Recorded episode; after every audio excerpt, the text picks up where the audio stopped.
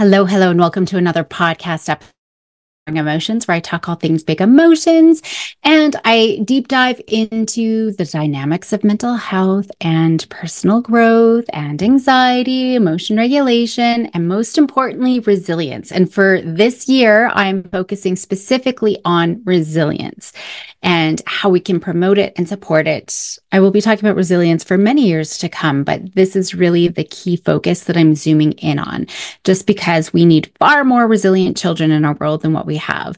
The concept of resilience, it's it's not just a buzzword you know that we are hearing all all over the place right now it's a crucial skill set that our kiddos need to be able to navigate the complex complexities of life everything in the world from academics to family pressures to peer pressure to societal expectations even just personal setbacks. Our kiddos today face so many challenges that require more than just the things that we really kind of promote, intelligence or talent, for example. It's in this context that resilience really is an indispensable quality for mental health, for emotional well being, for social well being, really for all parts of our life.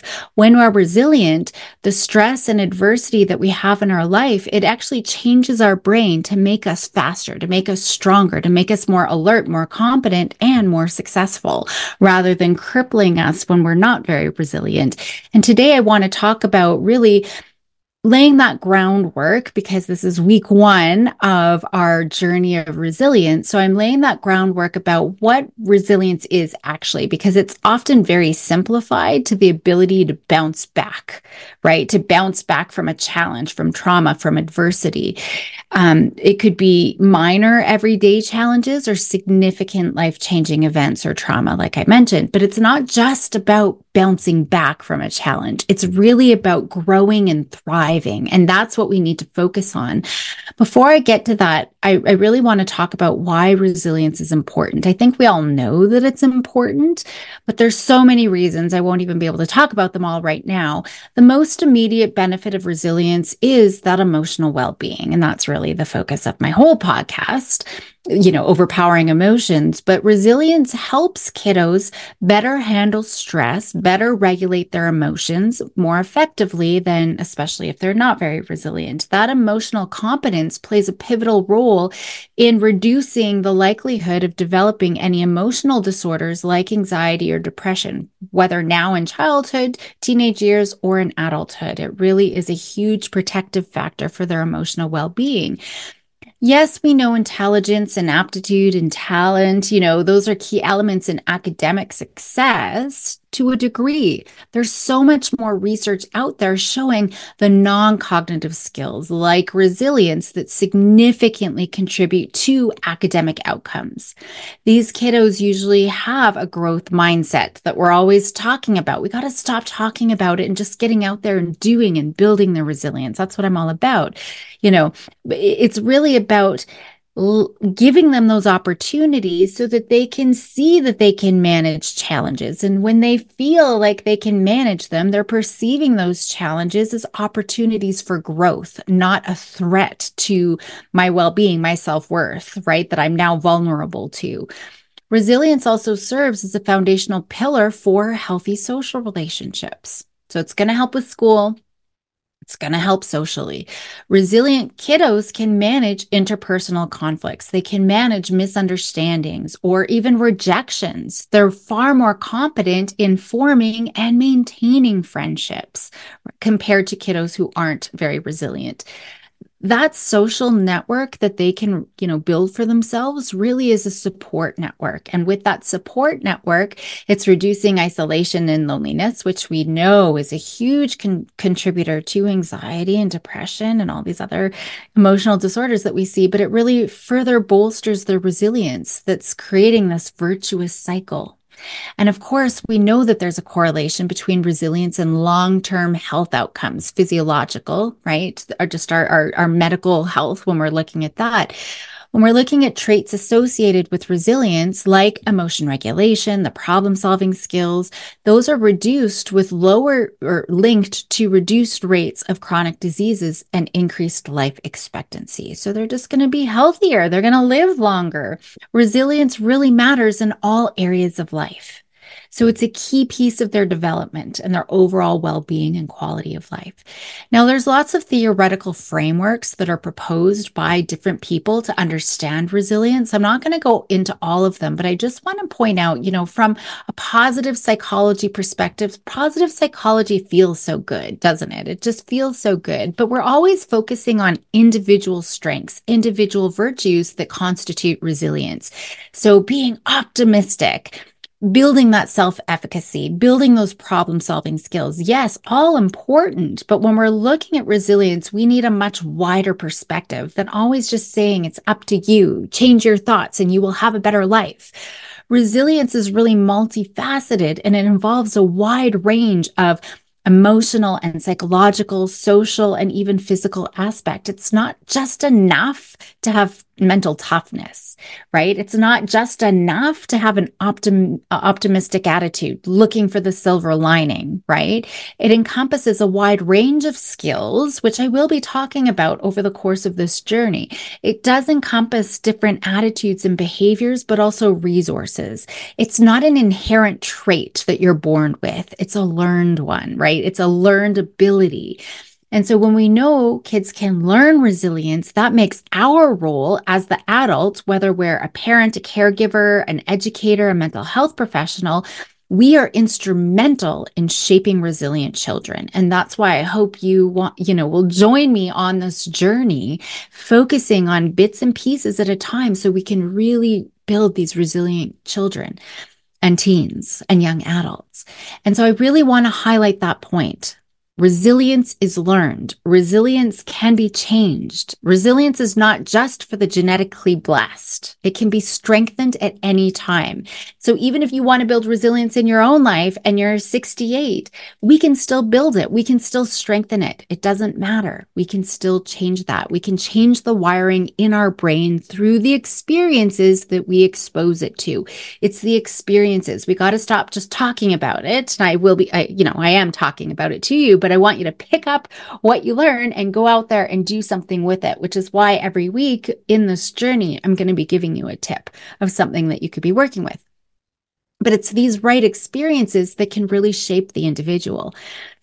So, you know, the the positive psychology is really focusing on that individual but we need so much more. And that really brings me to the ecological systems perspective. So when we're thinking about you know from this perspective we're thinking about resilience as an interplay between the child or individual and their environment my office is really messy, so I've got stuff all over my desk right now. So if you hear a bang, it's just because I like talking with my hands and I'm hitting things that are right next to me, sort of in my way. I'm going to push it out the way a little bit. Sorry about that. So we're looking at the child and their environment. So we're really emphasizing the role of you know it, there's supportive systems in their life so the immediate family their school their wider community we were looking at that whole systemic sort of um, perspective here. So resilience truly is not so much about what we bring to the table. That is a piece of it, but it's more about the world around us and the relationships that we have and the opportunities that we have to build resilience that, that is within us. So we do have some there, but to build it, we need all of these external pieces. We hear so many stories of people who went from rags to riches and this incredible perseverance. They work so hard to get there, but no hero was ever self made. Even though it sounds like it was an overnight success story, there was so much work and people supporting them to get there. Every single one of the heroes that we hear had at least one person or a team of people, or it could be one person at different stages in their life who were there to help make it all happen, even just someone to believe that they could do it. So we can't expect anything less from our kids. We can't just expect expect them to just start being optimistic and seeing the silver lining. It really does take a village of people to promote resilience in kiddos. So we see this dynamic process of positive adaptation in the face of stress or challenge or adversity or trauma or whatever is going on. Resilience is just not a static trait that we either do or do not have right? It really involves interacting with all of those in, in environmental factors and our personal resources over time. Okay. So we absolutely can develop and strengthen our resilience at any stage of our life. It doesn't matter how old we are. And like I said, resilience involves more than merely returning to the baseline of functioning. You know, so we have a setback, we have a challenge, and, you know, maybe we dip a little bit. Resilience isn't just about bouncing up back to here. I want to pass that. I want to thrive. So it includes the ability to maintain or achieve a positive state of mental health and well being despite experiencing that big stress or adversity. And that positive adaptation, it might manifest as maybe sustained emotional well being, but even better, improved emotional well being. We hear these stories all the time where people hit rock bottom and they just have this revelation and now they're coming back wiser and stronger and they're world's leaders, right? People are looking toward to them because they've just beaten all odds. And so that's that improved sort of thriving. There's a sense of mastery and control, and they have this continued pursuit of meaningful goals. Goals. We're thriving. Now we need to remember resilience is built specifically in the context of significant stress and adversity. And later on in our journey, right now, I'm going to be talking about different traits. Next month, I'll be talking about emotional intelligence. When we get into March, I'll be really focusing a little bit more on this. But we got to know we can't be resilient if we don't have stress in our life, if we don't have setback and challenges in our life. So it could be a form of a major life event. It could be chronic stress. It could be daily hassles. It could be trauma. Not that we want to go out traumatizing children, of course not. But we don't want to be shielding them from every disappointment or or upset or or difficulty that they're facing. We don't want to swoop in and fix every little daily hassle that's in their way right? So I think that that's really important. And that's something, I mean, it's not new. It's not something that I'm just all of a sudden talking about. It's something I've been talking about from the very beginning. Now, while we often perceive these challenges negatively, they really do play a pivotal role in nourishing and building resilience.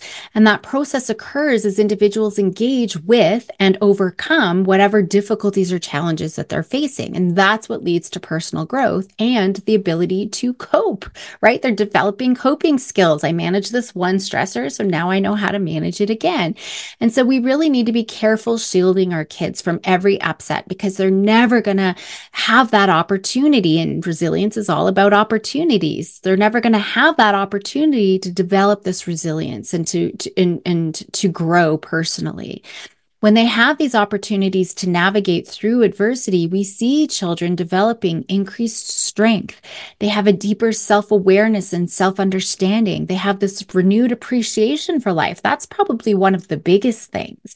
I've talked a lot in, in the recent weeks just about survivors of Okinawa you know, major trauma in their life, but they've got this renewed gratitude for life and they've lived life to the fullest. And, and that's so important.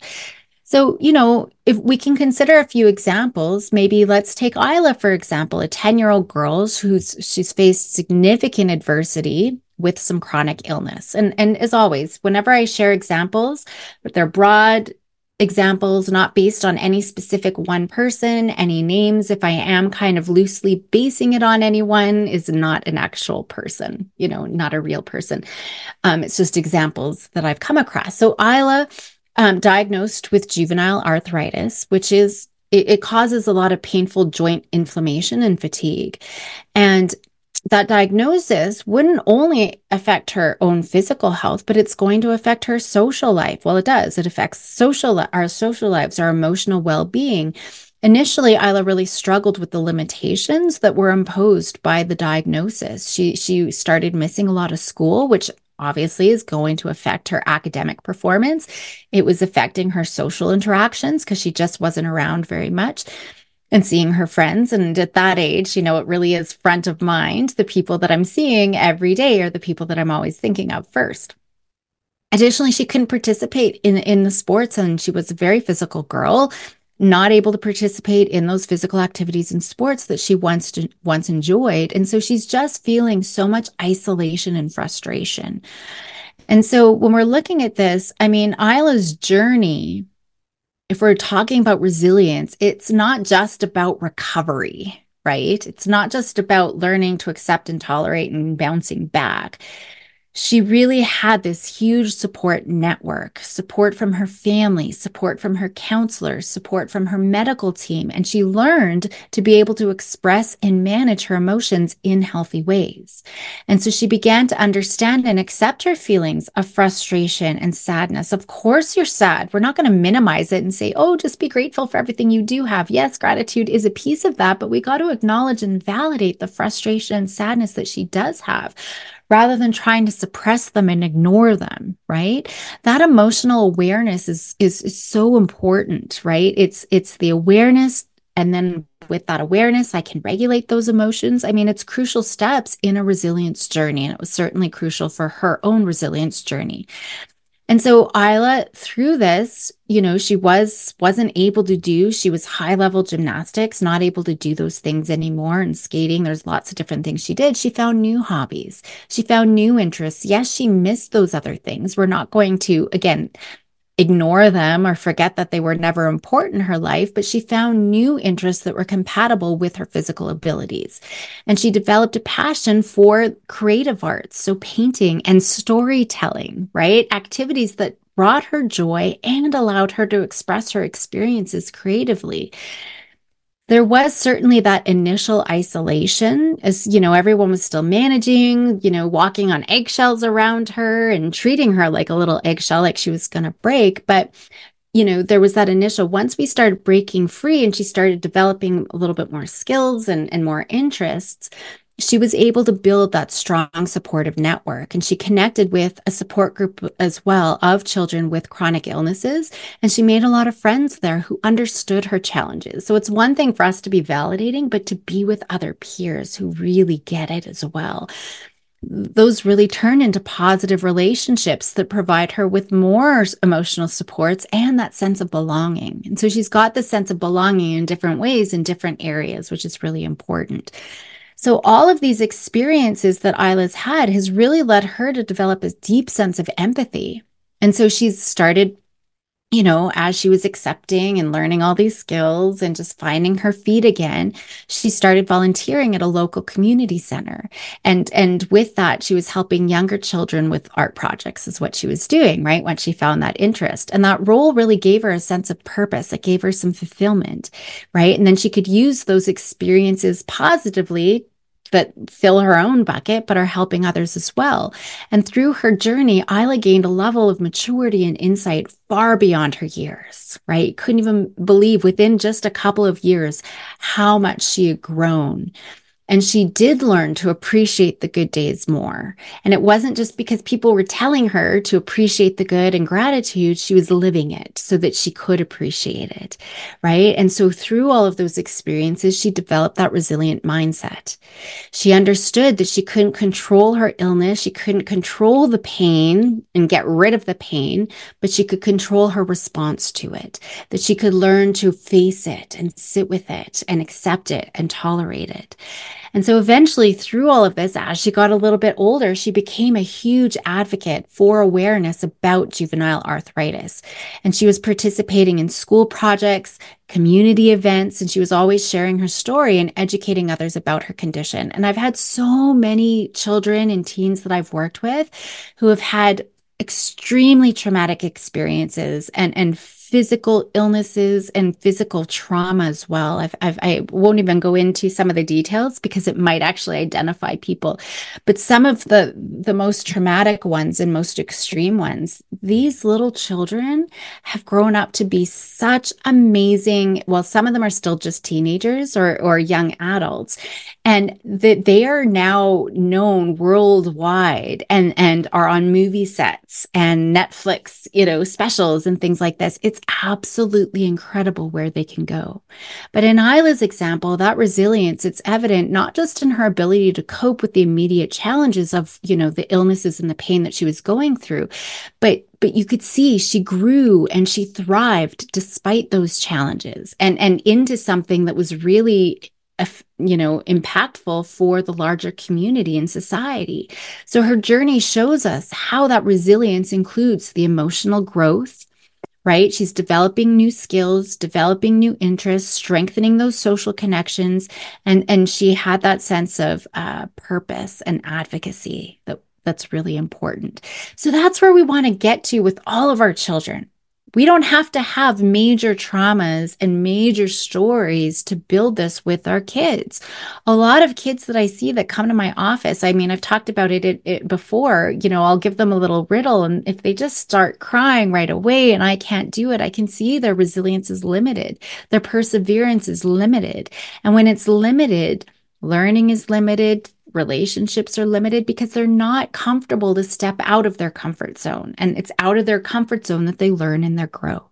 And so we really want to create this pathway, build resilient kids that can manage whatever terrain is thrown at them confidently, right? Knowing that they can manage it. So I'll leave it there for today. It's such an important topic. And that's why I really want to take an entire year to focus just on this and all the different pieces that go along with it so that we can walk through it and really target it and work on it. So I hope that you follow me just so that, you know, maybe you can work bits by bits. It's these little seeds that we're going to be planting throughout the year to help us nurture that resilience. And as an educator, I mean, you could use these as you do these activities and and and and um, take these learnings for your entire class right? If you're a parent, do it for your whole family, not just the one kiddo that you're worried about.